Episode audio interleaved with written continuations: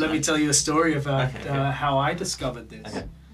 I was it was 2009. I Mhm. was in Brisbane, uh, Brisbane for a community development conference. Mm.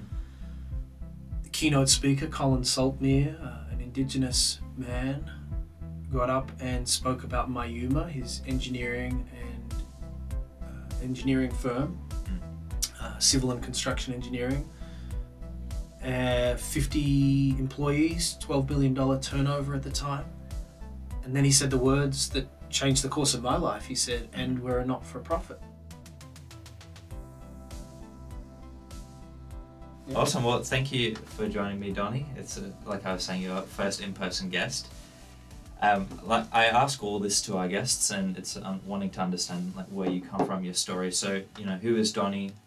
uh, the professor, the person. Uh, yeah, who are you, and what's your your story? Well, I'm passionate about these issues, perhaps from the influence from an early age of, of different perspectives. My father comes from a conservative, wealthy Mm. um, family lineage, and my mother, uh, my father from Sydney and my mother from Melbourne, comes from working class social justice uh, perspectives that sat Mm. and still do on different ends of the political spectrum. And so from an early age, I was Mm. sitting with that tension that was there. Mm.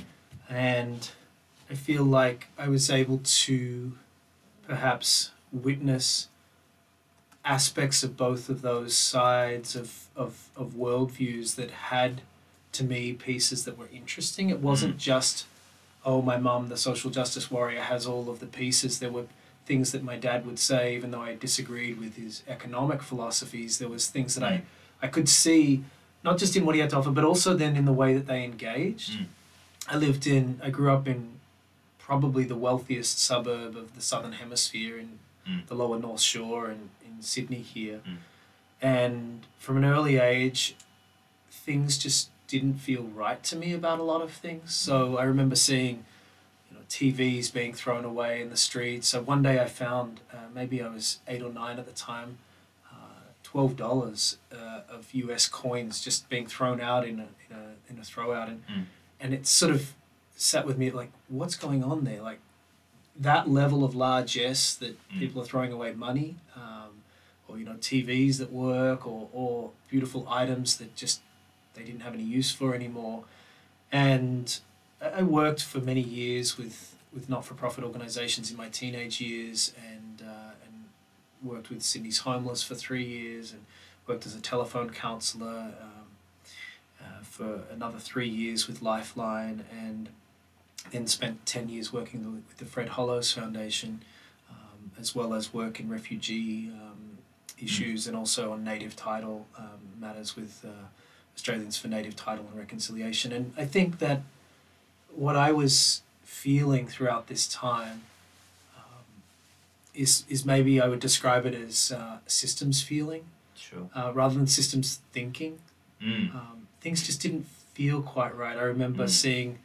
the the parents as I would walk to school many days, and I would see the parents drive past in their big four wheel drives, and then talk about how they were buying a more efficient vehicle, Mm. um, you know, the hybrid this or that, and this is 20, 30 years ago, and um, so the early sort of cutting edge Yeah. of, of of hybrid vehicles, for example, and it just didn't add up to me. It was like, yeah, but you're you're promoting these these status icons of bigger is better, Mm. um, more is better, owning more is better. You know, demonstrating that wealth conspicuously uh, Mm. is uh, is is or inconspicuously is uh, is seen as a virtue, and so I think a lot of that shaped who I am. Mm. Um, definitely traveling as I traveled by myself for eight weeks um, when I was 14 to, to Scandinavia, and that had a Mm. big impact. I, I was doing some sporting events there and, and just seeing different ways of living and realizing there were lots of different ways, and then traveling a lot around Australia. I spent probably probably a total of six months just in different parts of this country. Mm. Um, slowly like on foot Yeah. on foot often just like Yeah. seeing different places and that that influenced me a lot uh, and then Yeah. and then it last piece is I I was studying sports science here at UTS, human movement studies, and Mm. and then ended up somehow in a and that's a longer story in, in nanotechnology the global impacts of nanotechnology and realizing that at the heart of all of these Mm. decisions was the, the economy. Um, Yeah. Wow. Well, I mean, there's a, a, a few things. I mean, uh, I think a lot of interesting insights come from having tensions from an early age. So, Mm. my co host talks about a sort of a similar phenomenon where he had a very conservative father and very like Mm. progressive or uh, open-minded mother who so he did he grew up in a Steiner school Yes. with conservative parents, which he talks about that tension has Mm. pulled them in really interesting directions. And likewise, my dad is a is a liberal or a, a right leaning voter, whereas my mum's more of a, Mm. uh, a anti-establishment sort of figure. And so these tensions sort of pulling us in really Right. uh, interesting directions. Um, and I note that, I mean, you had a feeling, and I think it's interesting observing how that sort of shapes the decisions that we make, and also the decisions that we, uh, or the paths that we go down. Obviously, you've gone down now the path of exploring what is called post growth, which is, uh, we, or post, yeah, the post growth institute, which is really a, a interesting choice of words. I mean, uh, beyond growth, and we interviewed uh, economist Timothée Parrique, who's a, Mhm. one of the degrowth scholars Yeah. recently. One He's of our post growth fellows actually at the oh institute. wow, Yeah. oh fantastic, yeah, and he's been doing lots of uh, you know publicity now in France. I think it's been gaining lots of traction, but. Uh, we just talked about how this idea of post growth or beyond growth is very uh, polarizing. It's similar to a tension that you probably felt growing up between pulling, pulling and pushing between two different areas, and other tensions that we feel. So, um, I wonder wh- how and what you think of uh, the idea of post growth, and perhaps would love to get an understanding of what you do at the Yeah. Post Growth Institute. That's interesting what you say about it po- being polarizing. We've not found that with post growth. Mm. Um, in part, perhaps because of the way we frame things, and Mm. we'll, we'll unpack that in a second. Mm. Um, but even though we don't have the space uh, here to do this experiment in full, Mm. I want to just walk you through um, an experiment we've been doing for Yeah. almost 10 years around the world. Uh, you might have heard of it or, or seen it, where we get people to have a piece of paper and draw a line down the center. Mhm. In the top right, we'll ask them to draw the write the word uh, future. Top left, they'll write the word present. So you can sort of imagine doing this as we speak it through. Then we say, imagine a world. We're going to start on the, the right hand side. Yeah. Imagine a world that's working for everyone and everything, Mm. human and non-human species. Just Mm. imagine that for a moment. An economy that's working for everyone and everything. Mm. And then we ask people to drop down into their bodies. How does it feel in that economy? Mm. And when they've connected with that feeling, we ask them to draw a symbol or a shape without lifting their pen that represents how it feels in that economy. Mhm. Then we go over to the left hand side. How does the present economy feel? Mm. Now, what's interesting is that no matter where we do this throughout the world, Mhm. with demographics across the gender spectrum, age, political background, wealth, I've done this with Fortune 500 executives, I've done this with uh, anarchists, the Mm. whole lot, it doesn't matter. People will consistently draw one of four symbols or shapes for the future and one of four symbols or shapes for the present, or a close variation um, in the vast, vast majority. Mhm. So for the future, people will typically draw a circle, an infinity symbol, Mhm. a spiral, or a heart. All right, that's the future that's working. For the present, they'll draw a jagged line, a triangle, a downward arrow, or a mess of lines with incredible consistency. yeah. What this tells me, because the primary difference I see there is people draw something that's non-linear for the future and linear for the present. Mm. Even the most, even the greatest aficionados of our current economy Mm. will draw these things and not draw anything circular for the present. So they'll recognize there's something that we need to get to to be sustainable. Post growth then says, right, post growth is a non linear system. It's not seeking to have that linearity. Mm. Ah, we all actually know we need a post growth system. It's you just drew it. You just identified with it. Mm. And you've just drawn something linear on the left hand side. Mm. So for us, the entry point is recognizing that everyone actually already has that wisdom in their bodies. So then it comes to how we frame things. And that's where we take a different approach to most in the world, including our colleagues Mm. uh, in different post growth and degrowth spaces. We begin with what's working and how do we accelerate those pieces rather than what's wrong and how do we fix it. Sure. And that opens up a different space for people to engage from a creative neocortex rather Mm. than flight, fight, freeze, and fawn. Yeah, yeah, and it's also engaging in those more hopeful parts of us that know that when we can imagine things, that's when things can start to change, as opposed to, like you said, posing threats to people, which is not the most conducive to uh, to instigating change of any sort. Um, and I, what I th- thought was interesting as well is uh, following the feeling of the current state of society of economics and then directly translating that into something that could be uh, imagined, something that can be better. Uh, and uh, I, would- I would wonder f- from a, if, if I was being critical, there have been areas in my life where I felt very strongly about something, but w- whether something feels strong and something is necessarily correct or, or is better is a separate matter. Do you, how do you wrestle with the idea that perhaps we feel things can be better, and perhaps it's sort of a, an, an innate sort of sense of wanting things to be better, and so we're sort of wondering and thinking, well, I don't feel great now. Perhaps there's other alternatives, but practically speaking, perhaps now is the, the best system. What would you say to that? Hmm. I would come back to the drawing experiment. Mm. And the more people get to see that across difference, people are drawing that difference uh, between the two different between the present and the future, the more we get to see I'm not alone. Mm. So, of course, there are going to be, there have historically been, and will continue to be people who will try to say it's been better than ever.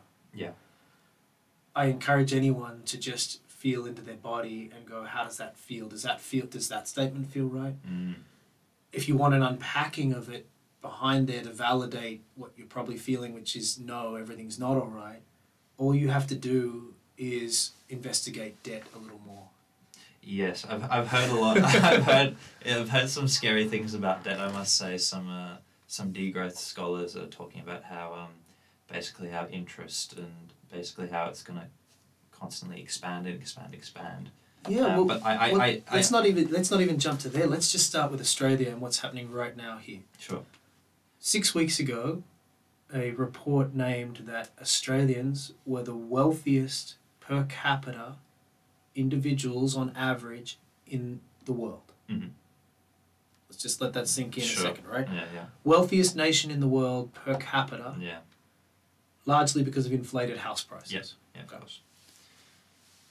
At the same time, at the same time, Australian household debt per capita is the highest in the world. Mm. Just let's pause, even for the listeners, Yeah. to take this in. Mm. Wealthiest in the world, highest levels of household debt. Mm.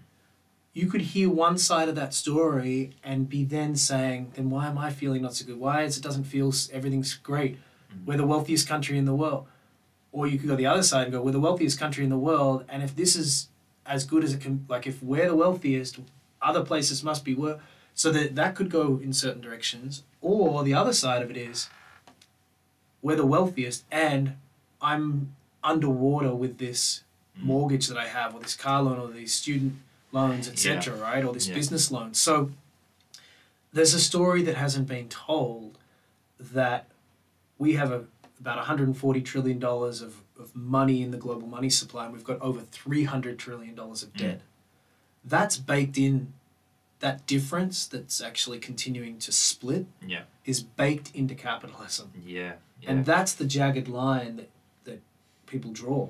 Yeah, yeah. What what I can't really what I get a bit confused with, and this is speaking as a you know pretty much um, I'm about to graduate, as someone studying finance, is that th- these uh, ideas of uh, debt uh, uh, growing and growing and eventually may reach a certain tipping point. I mean, with global interest rates rising now, um, it's only going to be so long before. I mean, already people are probably maybe defaulting, Defaulting, yeah. Um, because of global interest rates. But, but basically, the whole narrative around degrowth scholars' critique on debt, um, I find it confusing as a student because in, in universities and schools, uh, such a such a narrative isn't put forth.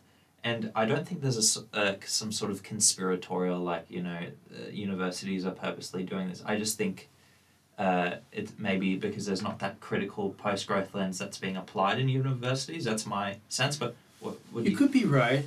However, in my experience and, and seeking to respect the work that many post growth scholars and degrowth scholars have done in this space, but at the same time, sort of seek to also add something new here, I don't feel that many scholars in the space actually understand aspects of the money system that Mm. are central to what I'm talking about. Mm.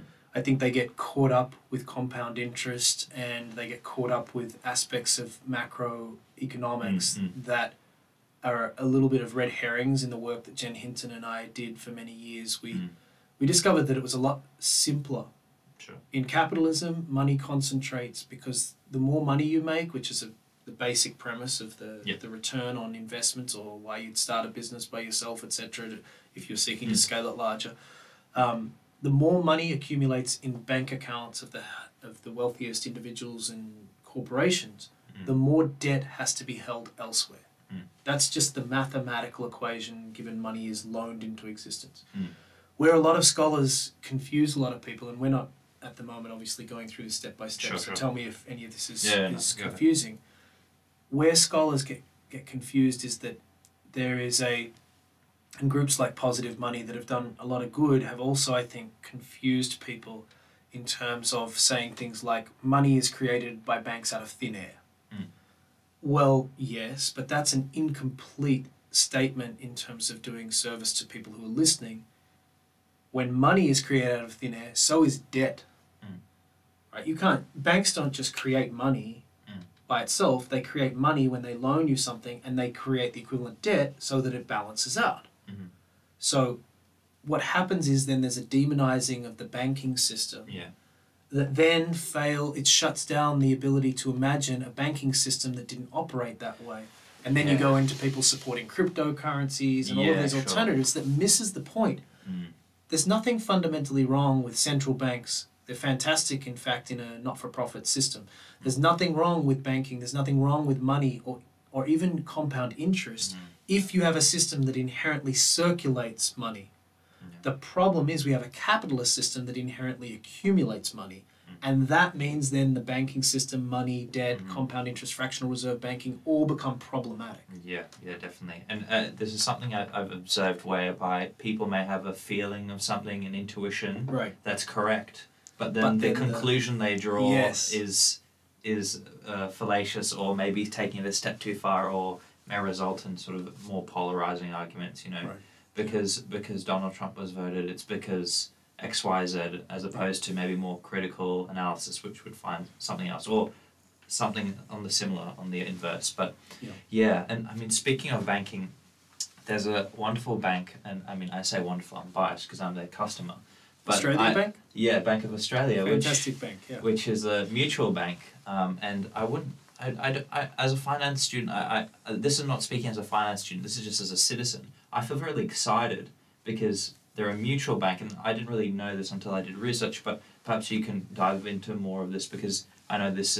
I think revolves around the work that you do for non for profits. Yes. Uh, and essentially, every customer of Bank of Australia is a is a part owner, and they don't have shareholders. Yeah, and I would even go one step further in saying that their language that they've chosen there is technically inaccurate Sure. purposeful. You're not even owners. You're stewards essentially. There's no what does own ownership is a bundle of rights that usually involves uh, in most Western countries the ability to then sell a share of that business. So Mm. in any consumer cooperative or a mutual, you don't technically have owners. Um, because essentially, what's the capital of that of that company? It's your deposits, and then whatever has happened in terms of the profits that they've used to actually grow the business. Mm. do you actually, and, and we'd have to look at their bylaws to see this, Sure. but do you actually own a piece of the infrastructure Mm. of the Bank Australia branch, uh, Mm. Bank of, uh, Bank of Australia branch? Probably, if we look at the bylaws, it'll say there that if that company ever winds up, that it will need the assets will need to be passed on to another equivalent not for profit. Sure. It's called a, a uh, an asset lock. Yeah. So, and it's also interesting to me. I love uh, Bank of Australia, and it's interesting to me that they say on their website that they are the first not-for-profit bank. Mm. There've been hundreds and thousands of not-for-profit banks in Yeah. Australia. In fact, all of the banks that they emerged from were credit unions, Yeah. which are not-for-profit banks. Yeah. Yeah. So yeah. The language sometimes gets a little uh, um, used differently for different purposes. There's been a history of not-for-profit banking in Australia that goes Mm. back a long way, um, and uh, and obviously this can lead into our conversations around not-for-profit, which is Sure, a- yeah. a, lot of my own interest. But Yeah. yes, fantastic to see uh, Yeah. banks like that growing. Yeah, for sure. And I suppose I mean we can um, we may as well uh, digress into this topic now because it's uh, what a lot of Post Growth Institute does. I think is about scholarship or research around non for profits, if I'm not mistaken. Um, but uh, my my sense as a customer of Bank of Australia is I, f- I feel very reassured by business, and as a business student, that's not something I can say a lot of businesses, a lot of customers feel reassured by the businesses they're with because uh, not because they're evil, but because they're driven by a certain incentive. They're compromised. They're compromised, yeah, Sure. in ways that Bank of Australia is not. Yeah, sure. And I think the if I was to put my devil advocate cap on, I mean, we spoke to um, one of our first guests was uh, professor of finance at London School of Business, and you know he had a lot of great things to say about the the importance of uh, shareholder value, what the shareholder, uh, what the share price does for long termism, because obviously it bakes into a company a need to do good, but obviously there's criticisms of that, which I'm sure you have quite a few of, but. Yeah, I'm interested to hear how that obviously uh, bakes in the Yeah, yeah, yeah. So I think the argument that he puts forward, and uh, or if I was to try and steel man his position, is essentially that if your if your desire is to have uh, is to have as high a share price as possible, it's important that you make decisions that are in the long term interest of the company. Now, there's obviously many You- you instances know- where that's not You know, you, right. you, you know, the primary way that shareholder price increases is that they'll do share share buybacks. Share buyback, right? yeah. Like so, I mean, yeah, yeah, uh, yeah, for i- sure. you know, or or they will incentivize um, the executive pay Mm. to actually say, look, your share price, your pay will be Mm, related to your share price, and so then that's it's a recipe for cutting corners. Like yeah, if I can lay off a, a thousand staff and it's going to increase my share price because we're going to get a better um, dividend ratio, then yeah, yeah, yeah. then how's that in the long term interest of the company? Yeah, yeah, no, no. There's definitely some very valid critiques which um, I, I would like to explore with him. But I mean, getting back onto this uh, this essence of when you're if you if you're if a business has the best interests of its customer, it makes sense to put customer first in the truest sense, which is to have inv- incentives that are aligned with. Uh, protecting customer, or at least maybe not protecting customers, but having their best interests in mind. So, I mean, in a mutual bank, it is having Yeah. customer be the center. What can you tell us about the increasing uh, role that non for profits are playing in Yeah, your yeah, view of absolutely. their value in society? Well, yeah, and, and, and to highlight, not for profit businesses have been around for centuries.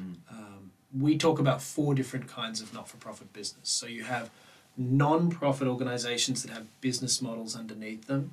Um, so, for example, um, th- like where, where Mozilla Firefox is an Mhm. example of that. Yep. You actually have a not for profit uh, that has a business model. Where I have been living in the US, you have the Shakespeare Festival, um, Mm. which is a, a, an arts organization. The majority of, it, of its uh, income comes from its own revenue. The world's largest NGO, BRAC, in, in Bangladesh, almost a billion dollars of, of income. Um, and, and let's just highlight this this is a non profit organization working in healthcare, education Mm. throughout 10 countries. Uh, Yeah. and you, you'd think, like, where does a non non profit organization like that get its funding?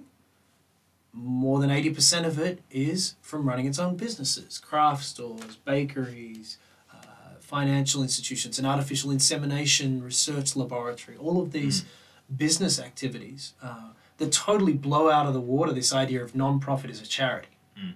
Um, most non-profits around the world generate more than 50% of their revenue.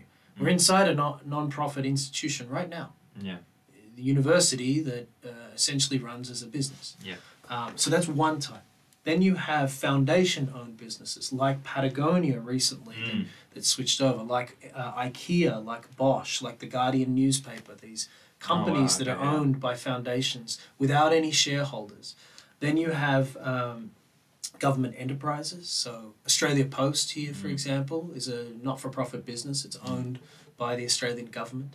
Um, you have, uh, lastly, consumer cooperatives. Mm. Um, Barcelona Football Club, for example, Is that a consumer co-op? uh, Yeah. Consumer Cooperative Bank of Australia. Um, combined, these forms of businesses uh, make up almost 20% of global GDP. Almost. That's crazy. I mean, I, I just finished a- my degree. I've never learned that. It's a story that just doesn't get told because so few people have looked at this distinction between for profit and not for profit. Yeah. And so many people in social enterprise or purpose driven business or B Corp spaces will say, that's not the important piece.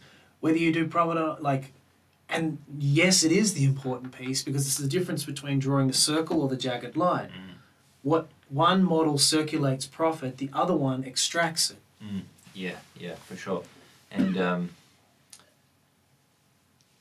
I mean, I I keep coming back. So there's this idea that I've I've sort of come across. Well, I come across this term and this idea that uh, is put forward by a Professor Gordon Menzies. He's a professor here, an economist who uh, his his view is to humanize e- econo- economics, and um, he did this paper which was really interesting, where essentially he uh, looked at different industries. Uh, uh, and he got uh, essentially a sample of from each industry of, of professionals to play a game, a to- and crossing game, and uh, they would instruct each participant in this each sample group to flip a coin ten times, and the more times you get heads or tails, the more money you get. So if you get like ten heads, you get like hundred dollars. If you get five, you get fifty.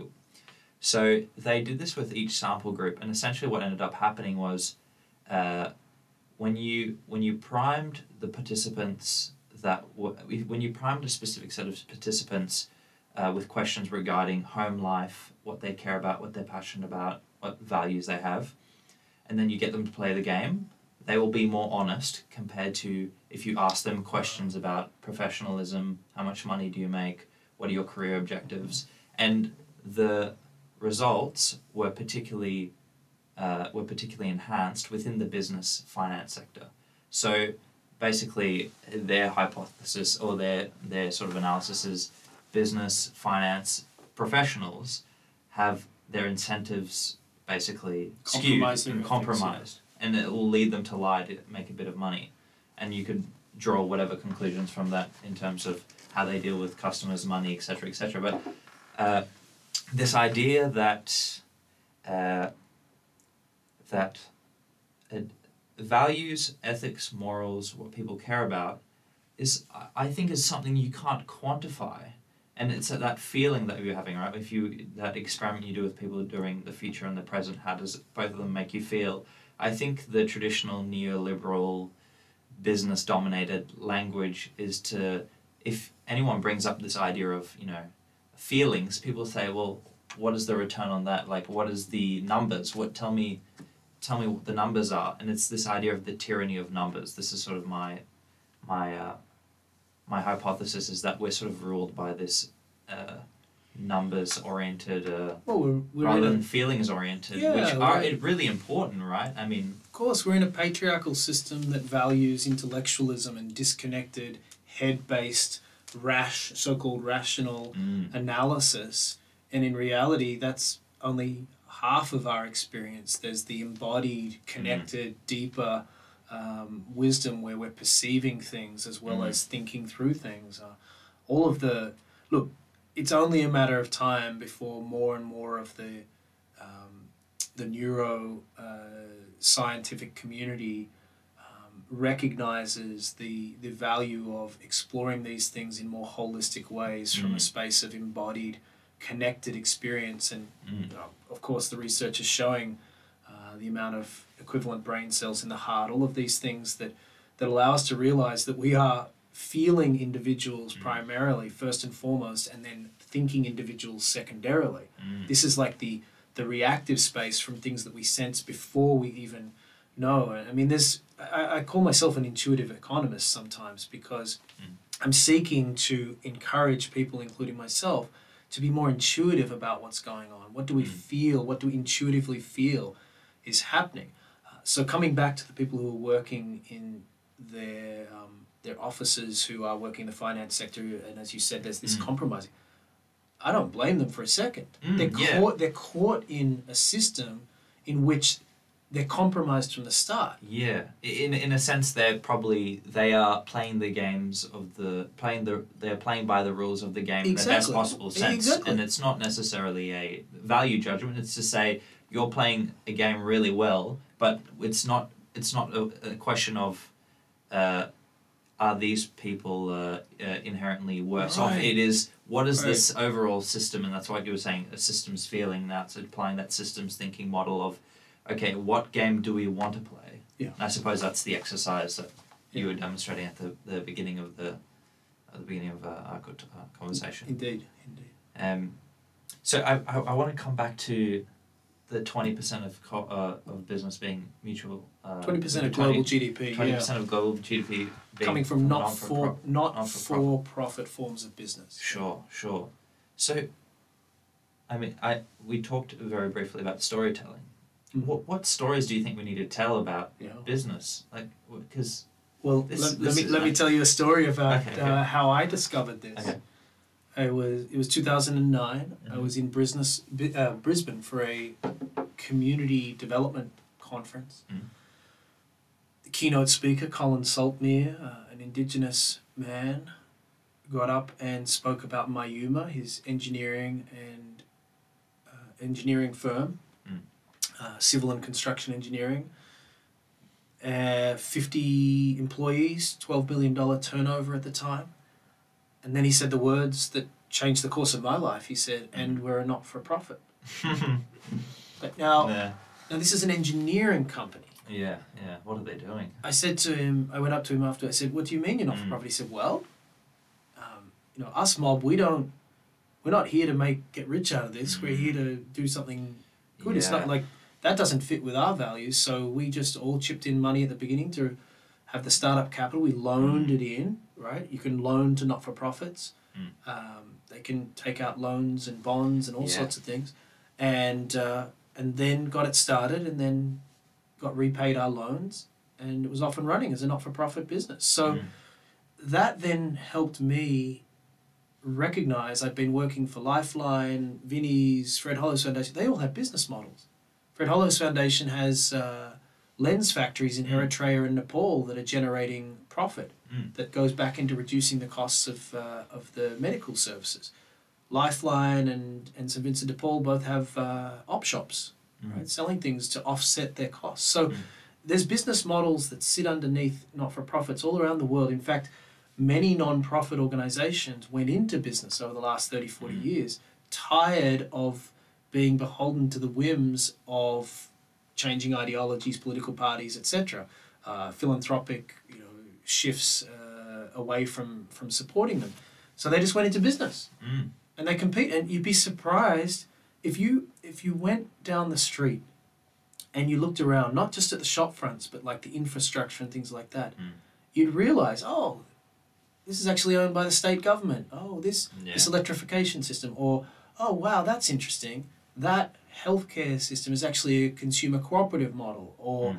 oh i'm getting my internet through as i said before mozilla Mm. firefox i use them as a browser oh that's actually a not-for-profit Mm. interesting you know all of these things that we don't know about Mm. uh, because they don't proclaim a lot of them Mm. that we are a not-for-profit Yeah, yeah. You know, I, I, I would I would be willing to put my money on it, but I don't think any uh, non for profit.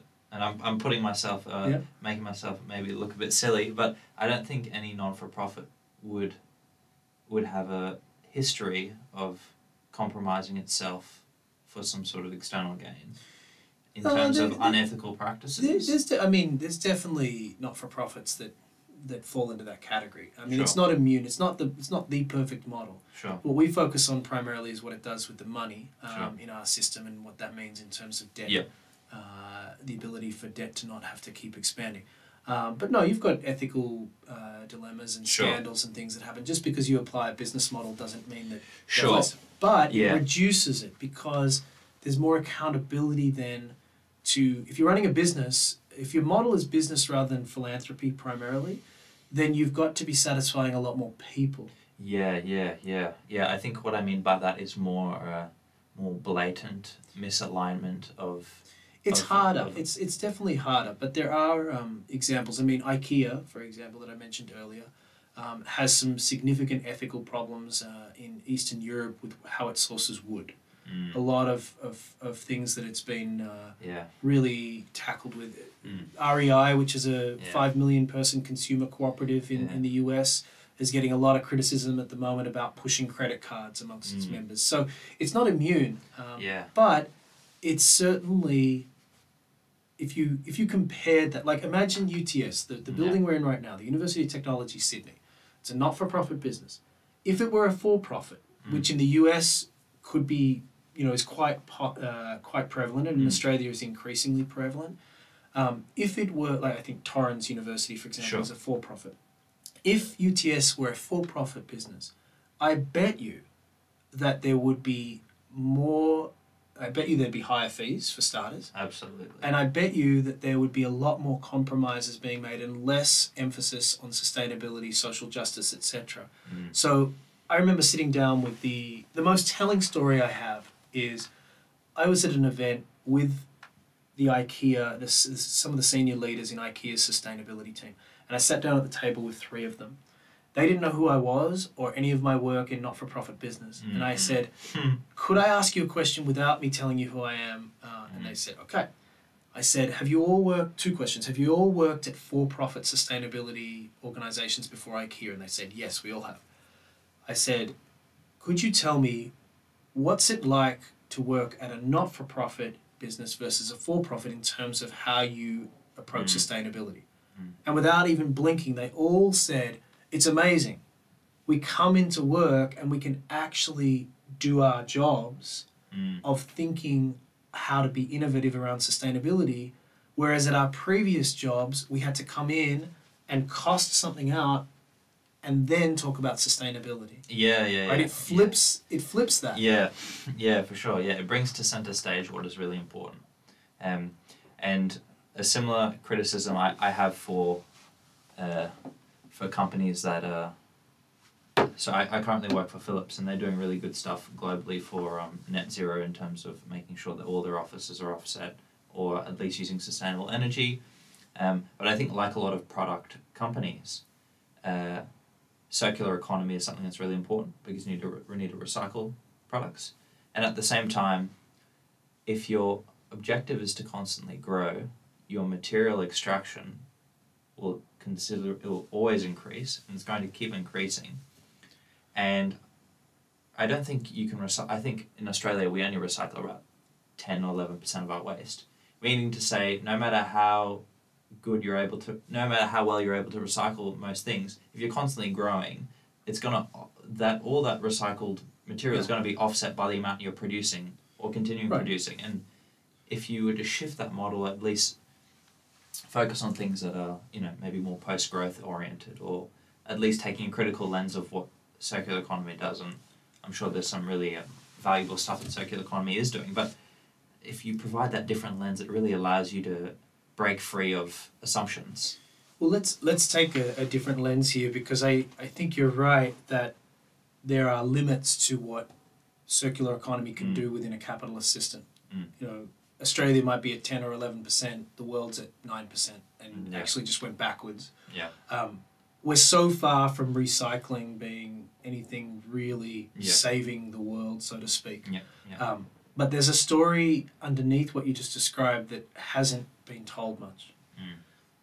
It's not so much the consumption and production that Philips is driving, Mm. So much as, and this is like really crucial to, I'm going to even slow down here for myself to just keep reminding myself, Mm. like, there's a bigger story here. It's what happens with the profits that Philips makes that then means that money goes into either Philips' bank account or the shareholder bank accounts and doesn't get reinvested, just accumulate some of it might get reinvested, but more keeps accumulating. Let, let's just do a thought experiment here. Yeah. Let's say that I am Philips's sole shareholder. Mm, mm. Philips makes $100 million profit in Australia in a year. Mm. It uh, retains $20 million of that profit as the Mm. company. It decides it wants to, we want to reinvest in the company. I take $80 million. Mm. I reinvest in other areas uh, $60 million and I put $20 million into our bank account as cash. Mm. That now means that somewhere in the world there has to be at least $20 million of debt. Because remember, money and debt enter the system at the same time Mm. uh, when money is loaned into existence. Mm. So I'm accumulating the profit from Philips and I'm holding on to some of it. I'm not releasing that money into the system, which means Yeah. people indebted or governments or companies indebted can't access the money Mm. that I'm holding on to. Mm. What do they have to do then? They have to go into more debt in order to survive because there's not access to the money. Yep. What's happening then is inequality is growing. So Philips is doing more circular economy, blah blah blah. But in the meantime, inequality is growing, which means that emulative consumption is actually the bigger piece because I'm Mm. here going, here's the narrative of what good life looks like. It's the Philips executive who's living on the northern beaches with his yacht, etc., etc., etc. With the advertising agency then building on all of that, and you need this, you need this, you need the latest Tesla, you need this. So it doesn't matter now what's happening with this narrative with Philips if this division is growing, and that's what underpins capitalism. Yeah, yeah, yeah. And not many post growth, degrowth folks will talk about that. They'll focus on production, consumption, etc. And most environmentalists will talk about reducing consumption. Absolutely. That's at the end of the day, we need Mm. reductions in consumption that allow us to live one planet lifestyles. But how we get there has to have at the center the acupuncture point and the key piece around looking at inequality Yeah. and understanding that capitalism has inequality baked into its DNA. Yep, yep, yep. And it's almost, uh, I mean, uh, even ideas, philosophies that are within within capitalism. So meritocracy is one of them.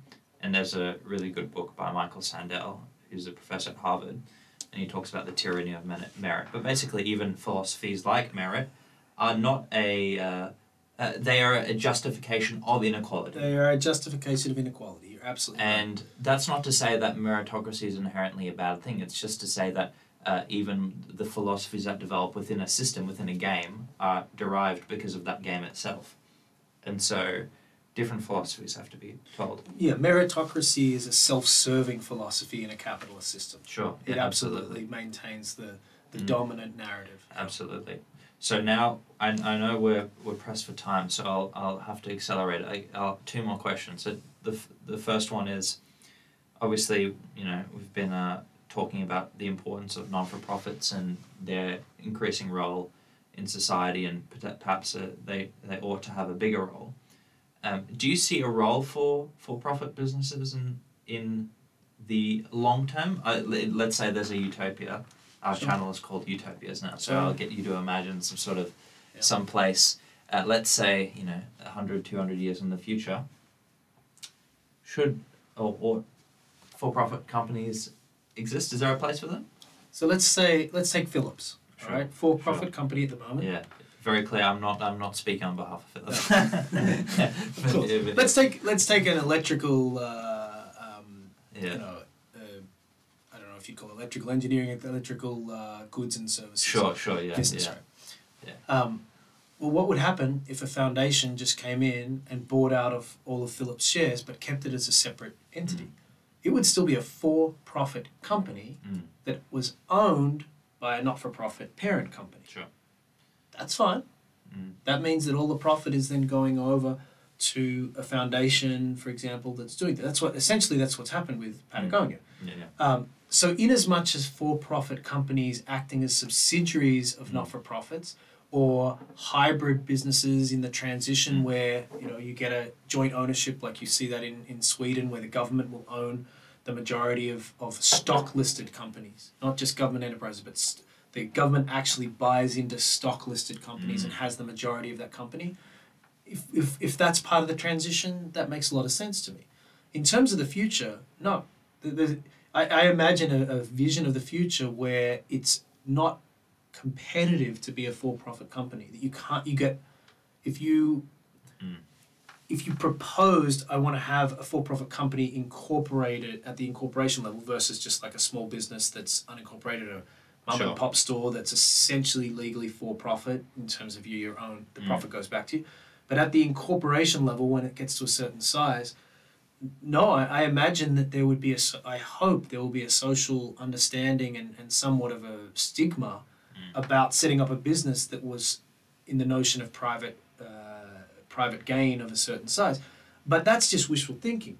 The other side of it is i imagine a future where it's just not competitive to be in that space. Why? Because the tax exemptions are for the not-for-profit businesses. The fact that Mm. you don't have shareholders means you've got uh, less dividends that you're potentially paying out. Mm. you know all of these things that the creative talent uh, continues to move towards businesses that say we are for purpose Mm. um, so so that's the, the future I imagine.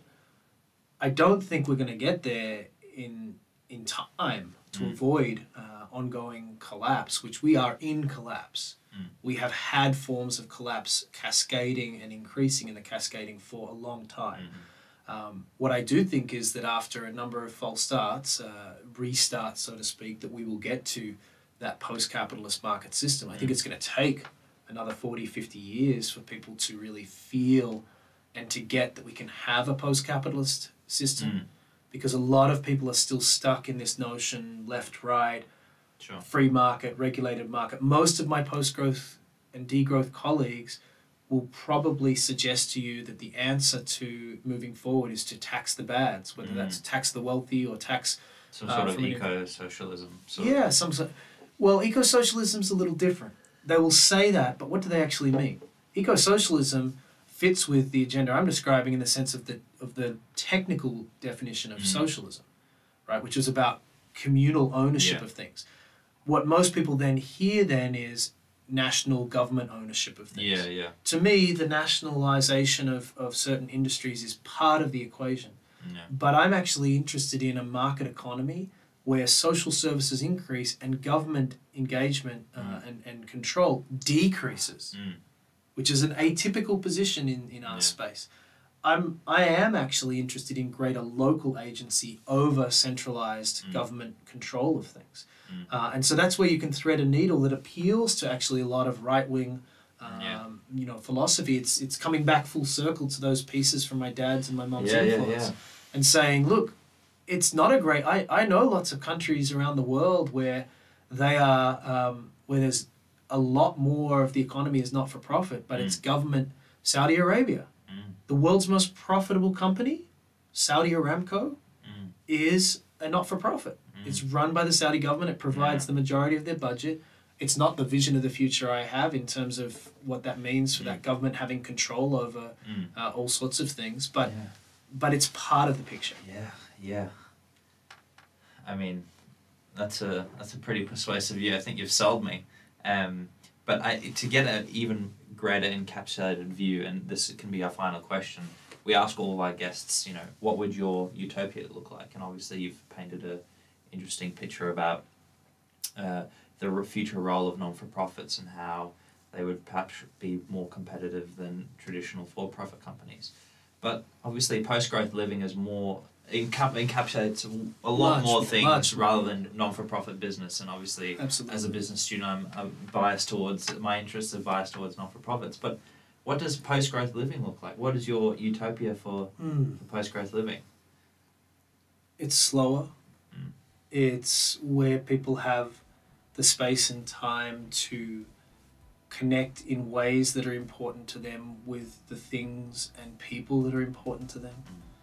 It's where we are on a more daily basis able to live out the truth of what we're feeling rather than compromising. Mm.